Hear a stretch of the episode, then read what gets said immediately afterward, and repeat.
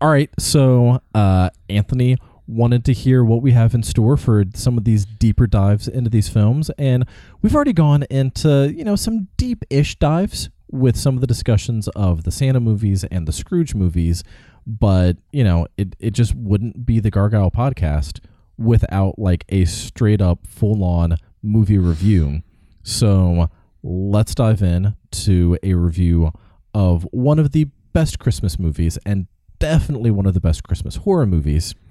Let's go into a review of Black Christmas with yet another guest because we are just awash with guests at this point. They were all backing up outside and we had to have them stand out in the cold and just bring them in one by one. Uh, let's let's dive in to a review of Black Christmas with Eric Pennycoff.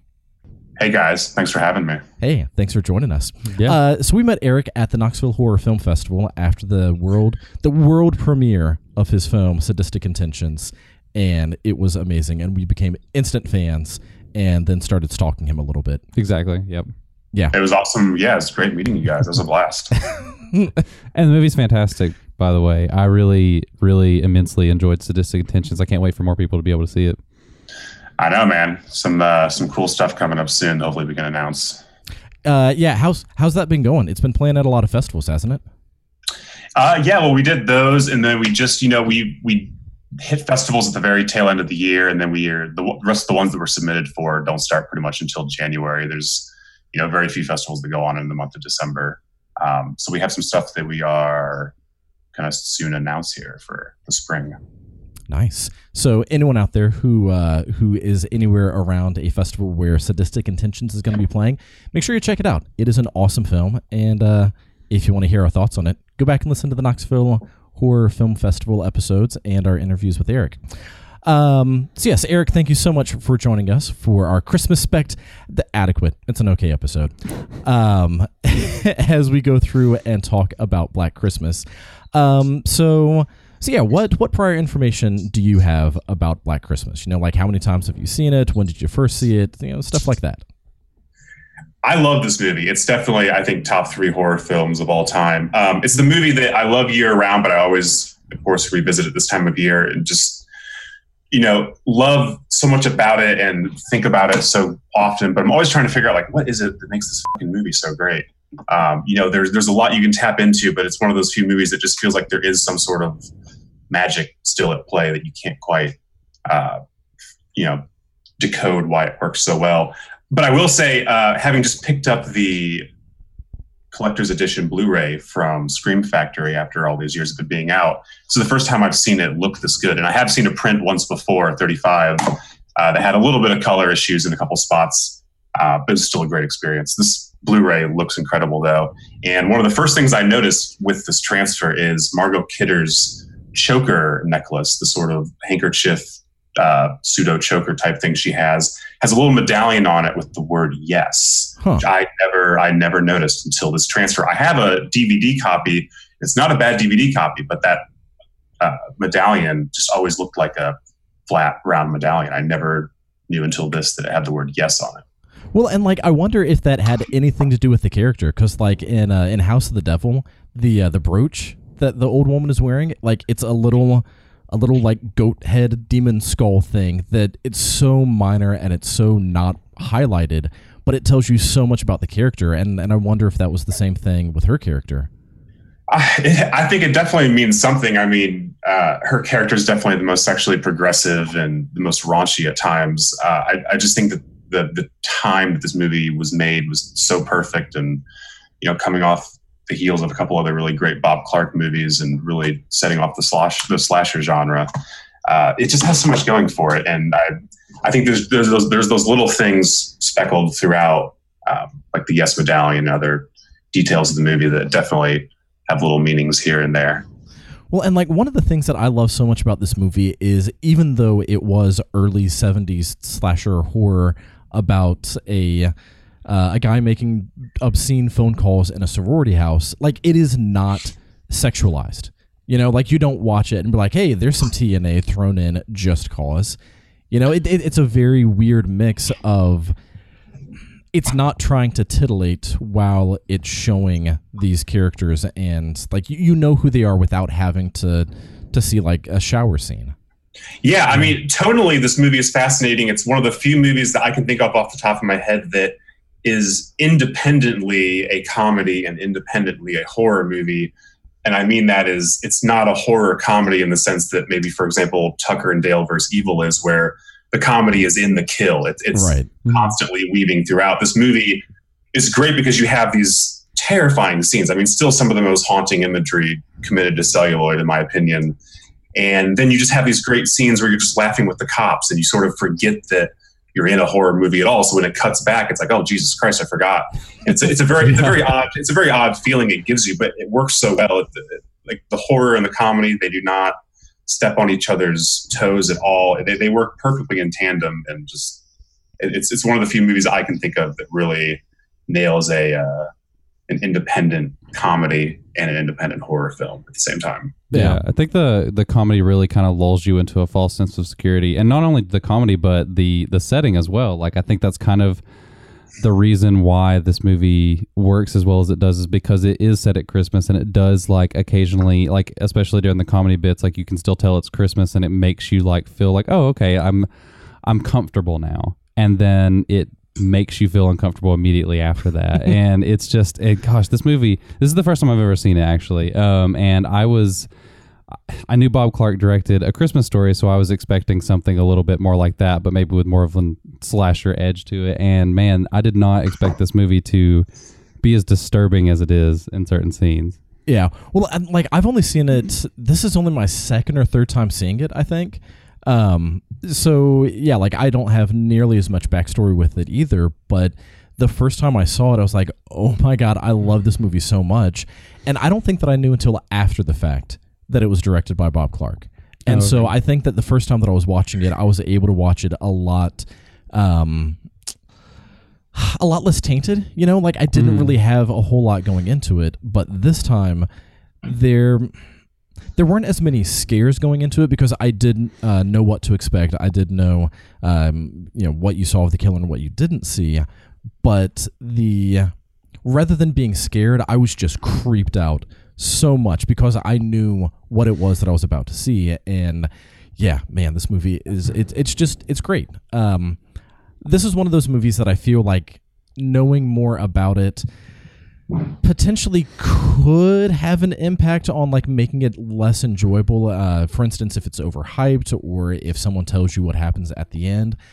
But also also i don't think so. You know like it's just so well done that even if you know what happens i th- still think that you can enjoy that journey which is why you know you can watch it over and over and not get sick of it i think. And the the fascinating part about the journey, uh, sort of speaking about how, you know, it is this funny thing independently, and then it's this frightening thing independently, is that you know a, a different version of this movie could be where it's just funny the entire way through, and then it rips the rug out from underneath you, and then it's just scary. But this movie starts off letting you know this is scary. Like the entire plot of this movie hinges on the death of a girl that happens right away and then they never find her. Yeah When the Yeah. mo- when the mo- when the movie is over, the entire film hinges on a death of a girl that is never discovered. Even when the film S- ends, spoilers, we're by the way. about- yeah, we're, we're talking about the ending here, but I, I think it's important to the context that that lives in is just terrifying. It's it's it's sort of the most hopeless film in many ways. It's it's an enti- an extremely hopeless horror film. Yeah. Well, let's go ahead and talk about some of the technical stuff because I think there's a lot to get into with it. Uh, and there are there are going to be spoilers. I mean, this movie is 44 years old at this point. Dear Lord, is it seriously 44 Yeah, years old? is. I, I do not believe this movie it, it can be spoiled, though. I, I think I think that you could tell someone step by step what happens in this film, and it's still going to be an entirely different experience watching it. I, yeah, I think it, I think it works either way. Like I didn't actually I didn't know the end of the movie going into it, so it did have me kind of guessing. But at the same time, I wasn't necessarily surprised by the ending. Like I mean, it kind of ended. I mean, we all kind of know how horror movies work. Like it, almost all horror movies have that little twist at the end. Like it makes you feel it's like all right, okay, everything's good, everything's safe. We got the bad guy. We're good now, and I then it pulls you the and I rug out watch from under different you. horror movies. Why? If you're like, oh, everything's supposed to be good at the end. Well, no, I mean, I'm just saying, like with a lot of, well, let's say s- slasher films in Uh-huh. particular. Usually, there's the scene at the end where, like, okay, this is the final girl. She's Okay, safe right, right, now. right, She's out of the situation, and then you get like that one last little sting at the end where it's like, oh, it's not really over. There's more. There's more to that happens after the credits roll. Right, right, That kind of lets you walk out of the theater like shocked and disturbed. I, I thought that you were saying that horror movies are supposed to like have that happy ending. they No, get no, them no, in the no, no, end. not necessarily. No, like the the movie gets you in the end by making Gotcha. you feel like, oh, everything's okay now. Um, but yeah, I mean, I still think that what's it's not necessarily a shocking ending or anything. Like you can kind of see it coming, but it's just a creepy ending. Like it is so unnerving. The end of the really like the whole movie, all of the horror in this movie works so well because it's it's kind of ambiguous throughout. Like it's not very overt. It's not super violent or graphic in most scenes. It's it leaves most of what what's happening to your imagination. Like you hear a lot of things, but you don't see it, and so like just imagining what's actually happening to these characters is what is terrifying about the movie. I think. Yeah, Yeah, well, the the score too. I mean, it's it's such a Mm. minimal score, and it really relies heavily on just Christmas music mixed so low, and it's so low in the mix. Some of these Christmas songs that you don't even notice them after a while. Yeah. It could- And then it, I so I really enjoy sort of the the open air of the movie. yeah, and then like some of the stuff that is scored, um, you know, there's a lot of violins and a lot of very orchestral music, so it fits in with that just uh, classic Christmas music style. But it, it's so frenetic, and like there's Yeah. one part in particular where I think it's a violin. I don't know, but it it sounds more just like a cat going to town on it, where it's just like all over the place, and it doesn't last for very long. So it's not like a prolonged. Here we're gonna shove this in your face. It's just a quick little like, oh wait, what?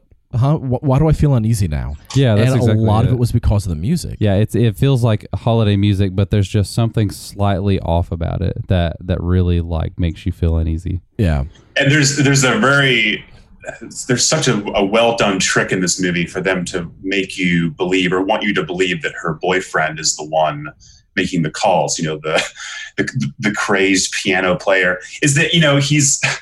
I don't know if he's supposed to be good at piano during his rehearsal or his audition because to, because to me it sounds like total garbage. But then I Yeah. also, you know, I know so, a little bit about classical music, but I'm not an aficionado.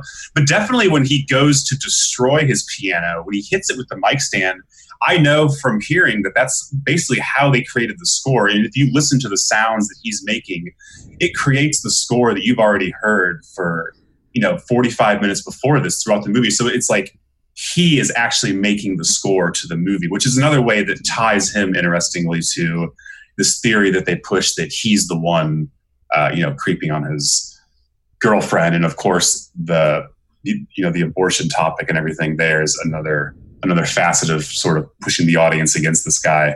Um, but it's yeah, the I, I always thought it was fascinating that the score, which we've heard before that scene, then ties to him. yeah. Well, and like the first time that I watched it, and even this, okay, not so much this time because I knew that he wasn't, but the first time that I saw it, I never felt like he was the killer. I, and I, I don't know why. I don't know. It's, if- I think it's because when we've seen, you know, we're we're a little cu- accustomed to that trick of trying Yeah. to get the boyfriend. I think when it when it came out, people probably were were pu- were pushing heavy for him just because they had nothing else to go on. Well, and it's one of those They things too. up getting anything to go on. It's one of those things. As I was watching the movie, especially there at the end, whenever um, uh, what's her Jess? Is that Yeah. her name? She's in the basement and he's like kicking in the window to go in there. It's like, okay, this is not something a normal human would do. Like, why is he kicking in the window? Like, maybe he is the killer. So, like, even though I'm pretty perceptive on that stuff, like, I, I assumed that in that scene, like, the killer was going to come up behind him and murder him and be like, oh, okay, so he's definitely not the killer. But at the same time, I was sitting there questioning myself. I'm like, maybe he is. Like, maybe they're trying to make it obvious because we'll assume that he's not the killer and then they just make him the killer. So I Yeah. still think that it works pretty well. Like I didn't think that he was the killer, but I did have a little bit of doubt in the back of my mind as I was watching it. Like, okay, maybe.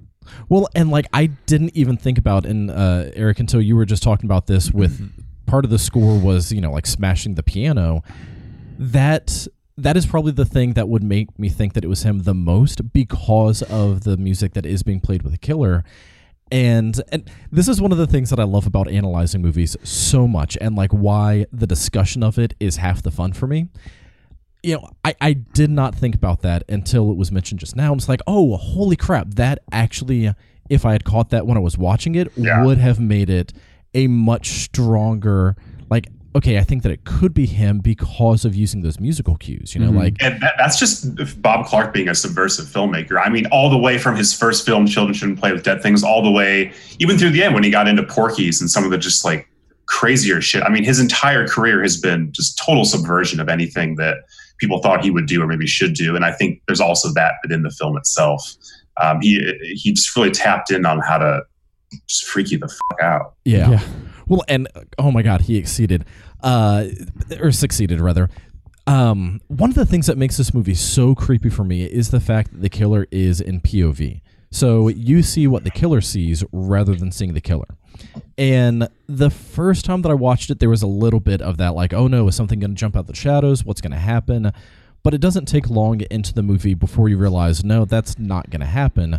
But especially on a rewatch, it's just like I, I don't have that anticipation of what's going to jump out and shock me. But the entire time that I was watching it, just I, I felt like there was someone behind me because it's like, man, they have no idea that he is just right there and doing all Yeah. of those things. And even though I was watching it with the wall like right behind me, and it was like, it's, Still is, turn around. and- yeah, or is like is someone hiding in the air vent, or like it just made me feel so uneasy the entire time, and Yeah. I I love that about a horror movie. Horror movies are not supposed to make you feel safe. They're supposed to give you that sense of God, what could happen next? Yeah, it evokes the same feelings that you get when you watch when I or at least that I got when I watched Halloween for the first time. And it was interesting too because I this is another one of my embarrassing blind spots. I watched Halloween for the first time this year.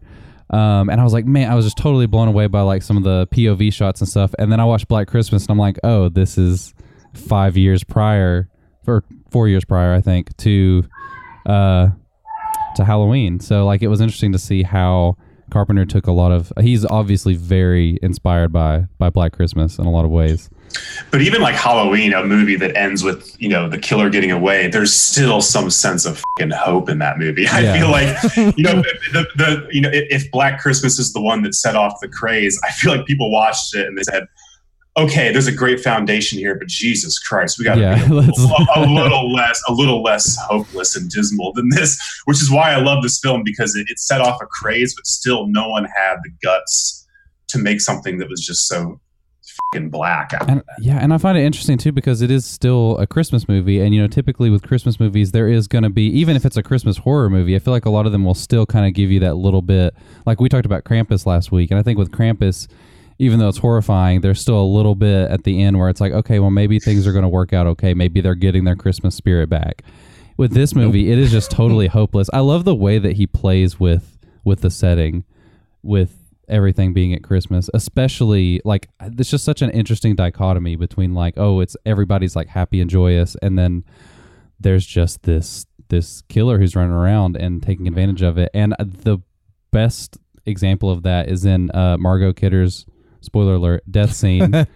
um, man, the way that the editing in that scene is so phenomenal, and the way that it keeps cutting back and forth between the carolers and her getting stabbed with like the the ice pick, and The, the unicorn. the, like it's, yeah, that's what it was. It was unicorn. unicorn. It's, Yeah. it's, a, it's a crystal unicorn. It looks Yeah. great on the Blu-ray. You know, to, to, to plug this Blu-ray, like, Gosh, I bet. that, that that that scene in particular, which has it's very very high contrast. So on Mm. any sort of a, a, a rough DVD or any even like a VHS copy, that scene would look like mashed potatoes.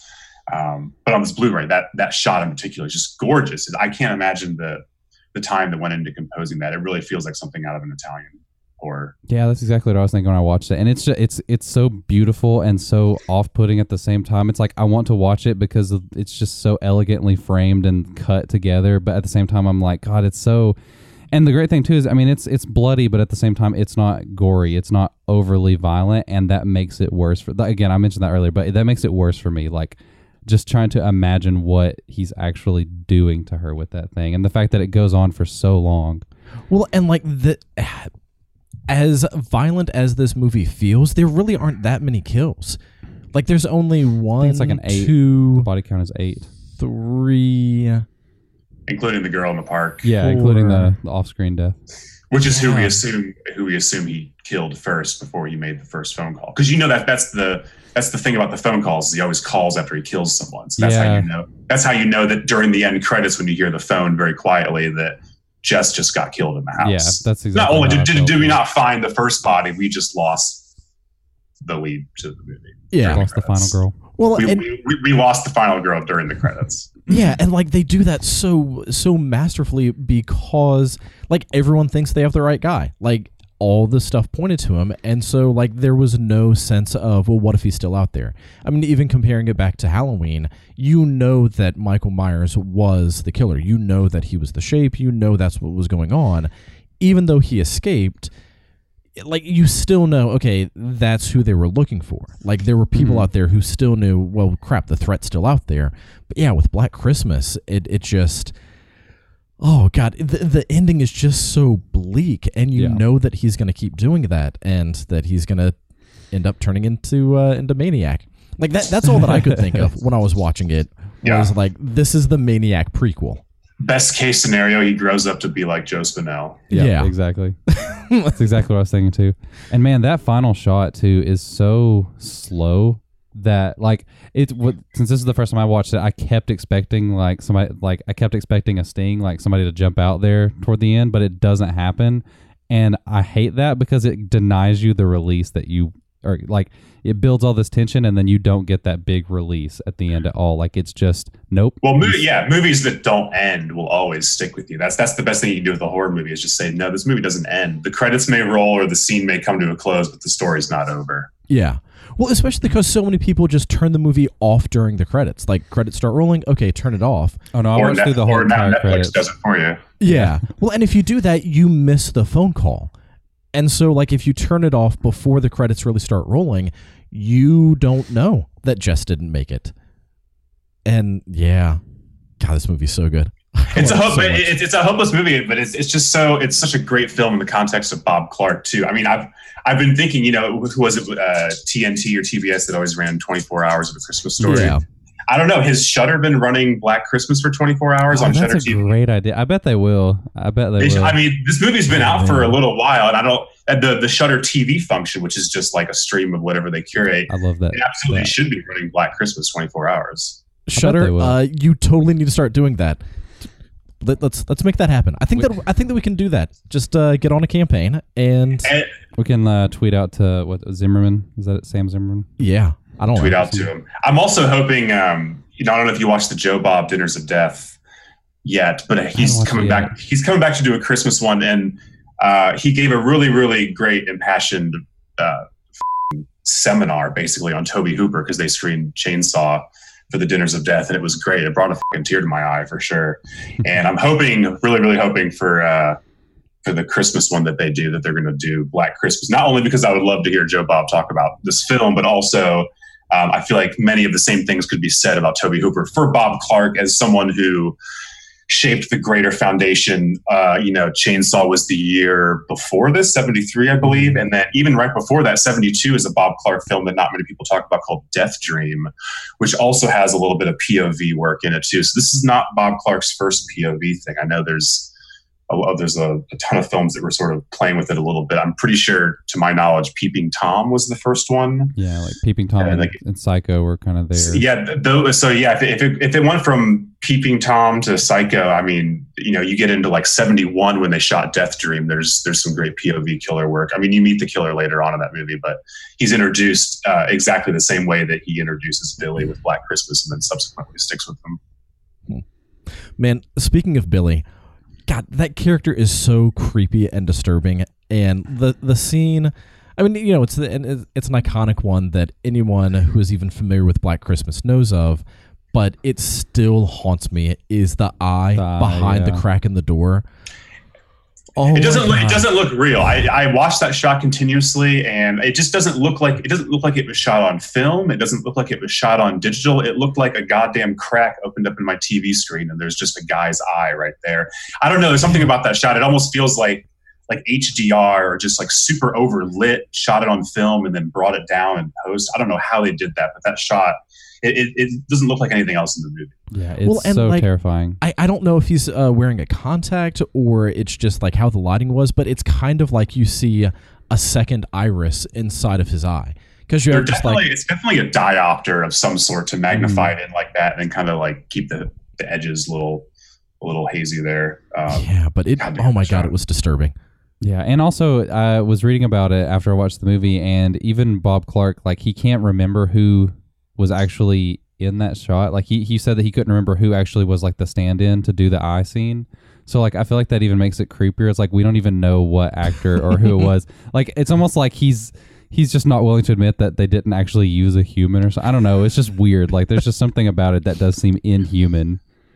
Yeah, I mean, even you know, you, you never see Billy. You get that one little little bit of splash on his face when he's holding the hook up before he swings it down, and that's like you know the clearest you'll ever see him. But e- even that shot, it just doesn't look like a person. I don't know something about the photography of that attic where nothing really feels real. I mean, her with the plastic is just haunting beyond words.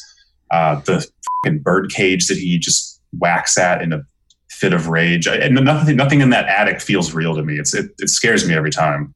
Yeah, yeah. Th- someone needs to make a uh, a haunted house just based off of the uh, the attic in Black Christmas. that's a, yeah, yeah, that's terrifying. Yeah.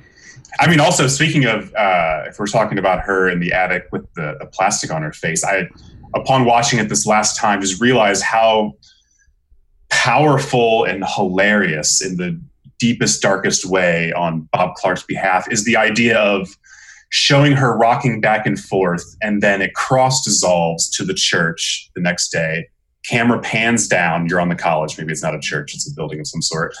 All in the same shot to her dad, who's looking for his daughter, walking back and forth, looking anxious. A bus passes by. We get close on his face, and then he gets hit with a goddamn snowball.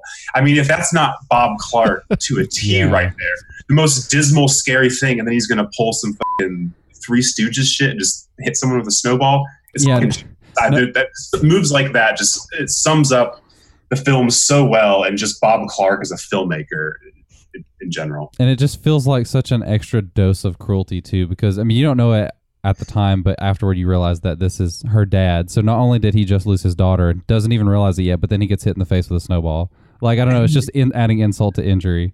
We never even give him the satisfaction at the end of knowing. He still just thinks his daughter's missing. I mean, and, but they the filmmaking it does such a great job there because you laugh at him throughout the way. He's this stuck up conservative in this wild sorority house. He sees the posters on the wall. He's got the drunken house mom giving him the tour and asking for hmm. rides to the store. I mean, it's just like Jesus Christ. Like you, you laugh at it, but then when you stop, you're like, oh my God, this poor guy. We we know his daughter's dead, and then when that ending hits, it's like Jesus Christ, man.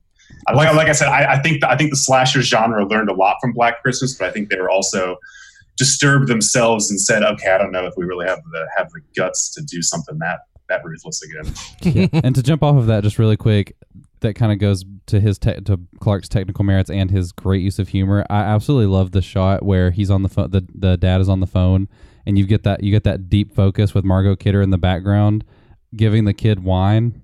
So Yeah. good. Uh, yeah, it's so freaking hilarious. Like that was You the point in the movie where I'm like, "Holy crap, this is funny! This is a funny movie." You've got the drunken Santa Claus. I mean, you know, this Yeah. it- it- as different as as wildly different as his career was. It all is so conjoined, and I mean, you know, this is a Christmas story. There's so much, so many similarities between Black Christmas and a Christmas story, from the use of lenses at the top of the Santa sled in Christmas Story. I mean, you got great character actor, uh, what's his name, Les Carlson, who you know plays the phone operator trying to trace the calls in Black Christmas. He's also the Christmas tree salesman in uh, Oh. Christmas Story. He's also he's also Huh. Barry Ko- he's also Barry Convex in Cronenberg's Videodrome, the guy whose face Oh, erupts into a wildly spontaneous volcano of blood and gore. wow, Um, yeah. Great Canadian actor, but I know he I had heard he was friends with Bob Clark. Uh, so between you know ano- another link between Black Christmas and Christmas Story, but tonally you see a lot of the same lenses used. I mean. The, th- those lights at night, they're all very soft. I don't know if it's just the lensing they have or the film stock they shot on, but everything's very, just very soft and you feel at home. I mean, even the opening shot with, with Black Christmas, this house, it's beautiful.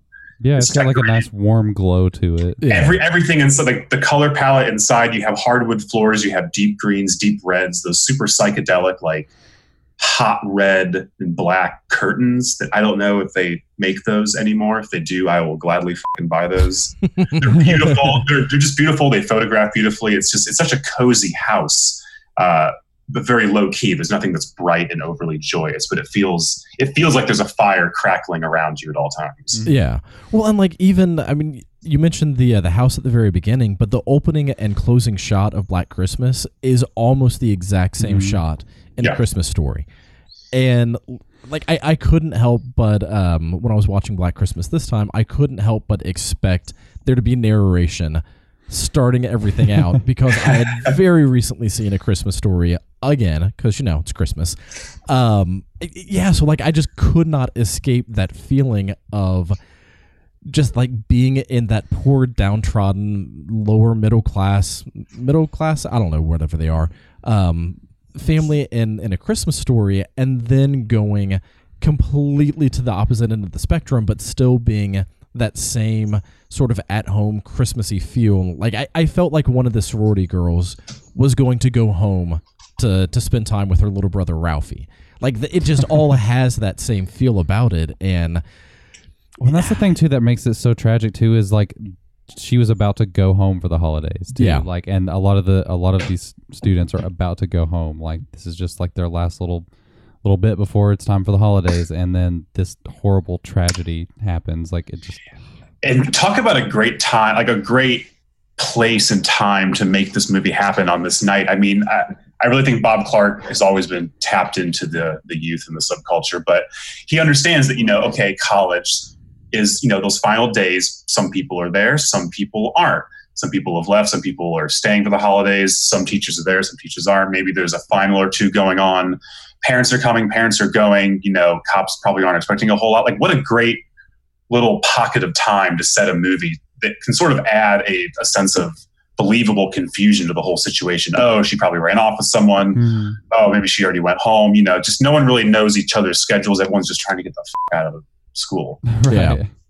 Well, um, let's let's talk a little bit about the emotional, and I know we've uh, kind of done that already, but what did you think of it from an emotional standpoint? Um, and and again, like we've pretty much touched on all that, just in terms of it is it, it's beautiful and disturbing and creepy, um, but uh, but yeah, like uh, thinking of it more from just the overall experience of watching it less from the uh, like the the, um, the filmmaking standpoint and from the oh but you know did you think about this scene did you think about this and more of just like the casual viewer how'd you feel about it you know what what, what do you think from an emotional standpoint I mean, I feel for every single character in this movie. It's it's one of the few movies I can think of. An- Another few movies I can ever think of that I care about every single kill. I care about every single person that you meet, whether you, you know, meet the girl for a scene and a half before she's killed in the attic and everything goes from there, or it's you know uh, Jess there at the end. Like every single person, uh, I feel for, and it, it's it could be said that you know it's it's the women in this movie that get everything done. I mean, Jesus Christ, every dude in this movie is about as useless as can be between the cops or the boyfriend or I mean I, I give you know I give a lot to the dad for trying. He's definitely sort of being cor- corralled around through the circus of people. Um, but yeah it's re- it's it's really the women that get it done in this. Yeah. Although jess doesn't listen and that was her downfall. If she had just listened when he said just put the phone down and walk away then Oh, yeah. uh, ah, man that, That's that because bugs me that so goes back to the spirit of Christmas. She was she's a very giving soul. Like she was trying to save others. That she that's that's what I- Christmas is about, I Nathan. know it makes sense because I wasn't in the movie, but from an outsider's perspective, it's always like the no, no, you could don't go in there. Ah, yeah. but I mean what a, what a great character to have to deliver that message because you already know he's gonna f- it up yeah. you're like oh Jesus Christ our, our fate of the film is rested in the hands of this cop that can't do his job God, yeah. It, Eric, what about you? How, how do you feel about the movie emotionally? I don't know. I just watched it not too long ago, so I'm still kind of reeling from everything that happened. Like I've just again really did not expect it to be so disturbing. Like those phone calls, the way that they like I'm assuming they had to do some sort of post production like they they've looped more than one voice over each other and just I don't even know how to explain it. Like it sounds inhuman in a way, and it is so Oh, it totally sounds inhuman. so disturbing. Um, and yeah, like it's just it's a lot to take in as a movie. I, need, I feel like I need a little bit more time, but uh, yeah, I and I also um, totally agree with everything that Eric said too. Like you really do feel for all of these characters. That's one problem that a lot of horror movies, especially slasher movies, have. I think is that they make the characters like such assholes Yeah. and just like shitty people or whatever that you're kind of rooting for them to die. And I think that's part of the fun of some horror movies because you want to see them die and you're I can't wait to see like the grisly, crazy, gory way they're gonna die. But in this movie, it's like no, like I don't want anything bad. Even somebody like Margot Kidder, who's like kind of belligerent, like you still feel for her in a way. Like I don't know, like it's just it's a rough. That's why. that- That's why I'm telling you, man. When the the slasher craze when it took off after this, like you know, they took from this movie, but they only took just the basic premise of just knocking people off. I don't think anyone wanted to make a movie that was as relentless as this. I don't think that Mhm. anyone wanted to spend the time that it would take to write and develop a script that was this good for characters that you love so much. I really think. You know, and there's a lot of slashers after this film that I do enjoy, but by and large, I think we can all agree that there's not a whole lot of not a whole lot of work being put into character development. Whereas, you know, the seminal classic here, Black Christmas, it's it's all of that. It it, it put in it put in equal amounts of work elsewhere as it did the horror of It it. really is, and Yeah. even for um, the first person who gets killed off, like right there in the beginning of the movie, like you still get a really great sense of her character in the beginning, and then you learn even more about her as the film goes on, and it just makes you feel for her even more. Well, yeah, Yeah. and like that's one of the things that was done so well is you, you kill off someone early, but you still need to care about them, and Mhm. so that's why you have the dad. That's why you find out more about her, so that you can sort of retroactively care even more. Um, yeah, m- my biggest emotional takeaway from it, my background is psychology. I wanted to know more about the killer. Like watching this, it's like I, I need to know why did he turn out the way that he did, but at the same time, I don't ever want to know because Yeah. that will ruin it. You know. Well, if you want to know more, watch the 2006 remake, which I've I- done. I've I done do one time out of curiosity. How- I would say, it? look, I, I would say do it one time. It's not going to ruin this one. Okay. You're going to laugh your fucking ass off. It's beautifully shot. I mean, it's 2006. So everything was still being shot on celluloid. Um, there's some great pieces of music throughout. The house looks beautiful. Like the Christmas decorations look amazing. The lighting is great. It's just when it gets down to trying to really open up the uh, the Billy and Agnes backstory, it's kind of it's just it's it, it's where it loses it for me. I start I start to laugh quite a Well, bit. and that's the thing too is it's like I don't understand how you can love Black Christmas enough to want to remake it and then fundamentally misunderstand why the film is so powerful Yeah. and want to like oh let's just learn more about these characters like I get wanting to know more but at the same time it's like that's what makes this movie so powerful is that you don't know Well, and like you know enough to know. Like, Yeah. yeah, obviously, I know what happened, but I don't. You know, like it, it's just enough to get a very clear understanding. I mean, you're knowing as much as Bob Clark wants you to know. Ultimately, the Right. ultimately one of those films is very much at the hands of the director, letting you know this is as much as I'm going to tell you. yeah and again too just like all the like the little things where he's talking about Agnes and putting like the doll in her arms and stuff it's it's just like I don't I don't Well- want to know what he's talking about because this just sounds like it's it's too much for me and I'm fairly certain that the face of the doll was burned. I mean, it, it could have just been I like didn't notice. discolored a little bit, but I think that the face of the doll was burned, and I think that yeah, like that that with everything else being so intentional, that had to play into what happened. But you know, I like some of the fun of oh, did this happen? Could it have been this? Was it this Yeah. piece? well and it I- gives you a lot of like you said a little, little clues where you can kind of like try to piece together what happened if you really want to but yeah. I yeah, I don't want to know. And I think that like if you try to explain too much, like in the remake or something, that just seems like a total, the, ab- absolutely the wrong move to make. I mean, it would be interesting to see. I think I'd, I kind of would like to see it, just to see how they kind of remix the first movie. But at the same time, like I don't, I think that's a bad idea. Yeah, but but so to me, so much of the movie is the tone. You know, it would be like if someone remade a Christmas story. It's like just don't. You know, you might be able to make it look better. You might be able to get in some uh, some cheaper laughs or do things that you couldn't have done when it was made. But a Christmas story isn't about how it looks. It's about that just overall tone. And to me, it's the same thing with Black Christmas. Like, yeah, you might be able to make a quote unquote better movie, but you're not going to get a better sense of of what is going on. And I just, I don't know. I, I don't see how the remake could possibly stack up. I mean, Bob Clark was a people's director. He he just understood how people think, how people talk, family dynamics. He just he's a guy who uh, you know I, I would have to assume that he just was very observant of life around him at all Mhm. times and really brought that um, you know to to a great horror movie. Yeah. Uh, last thing that I'll say about the emotional Black Christmas is not going to scare you, but it will creep you the hell out. Yeah. Like it, Yeah. it you're not going to be jumping. You're not going to be like, oh my god, ah! But at the end of it, you're just going to be like, I'm I really want to go take a to shower go now. check every single Or, room yeah. with all of the lights on, and uh, That's true. Maybe I wouldn't want to take a shower. yeah, not not immediately That afterwards. is the uh, most vulnerable place to be. yeah, especially if your phone rings like as soon as the movie's over. That's it's going to disturb you a little bit. uh, all right, how rewatchable is Black Christmas? I mean, you don't have to ask me. You had me, you, you had me on this to talk about this. I mean, I, I watch it I, definitely Christmas time every year, but now that I have this Blu-ray, it'll be a movie that I watch more frequently throughout the year. And even with the DVD that I had, I would watch it throughout the year. It's it's a movie that was very um, influential to my film tensions in a film that I know I watched a little bit, sort of when I was writing, um, just in terms of having you know independently. Um, a drama comedy and independently a horror film. I definitely look into Black Christmas because this film is just so beautifully two things at the same time that, uh, in my opinion, work so well together and never distract from each other. Um, so it's it's very rewatchable for me, and it's a movie that I would recommend to everyone. I've tried to get my mom to watch it. I've tried to get my dad to watch it. I mean, I've been back for Christmas. You know, they my family loves a Christmas story. It's always been on the TV. I, I grew up with that movie. It's one of the first movies I remember growing up with, and I never knew who Bob Clark was. Never really knew about his career. This is long before I ever thought about making movies. So learning that this like movie that was a part of my childhood is now you know directed by one of the guys that I you know admire so much um, as a director is is I always recommend it. I was trying to tell my parents like, oh, you didn't know he used to make horror movies, and you got to see this movie Black Christmas, and before that Death Dream.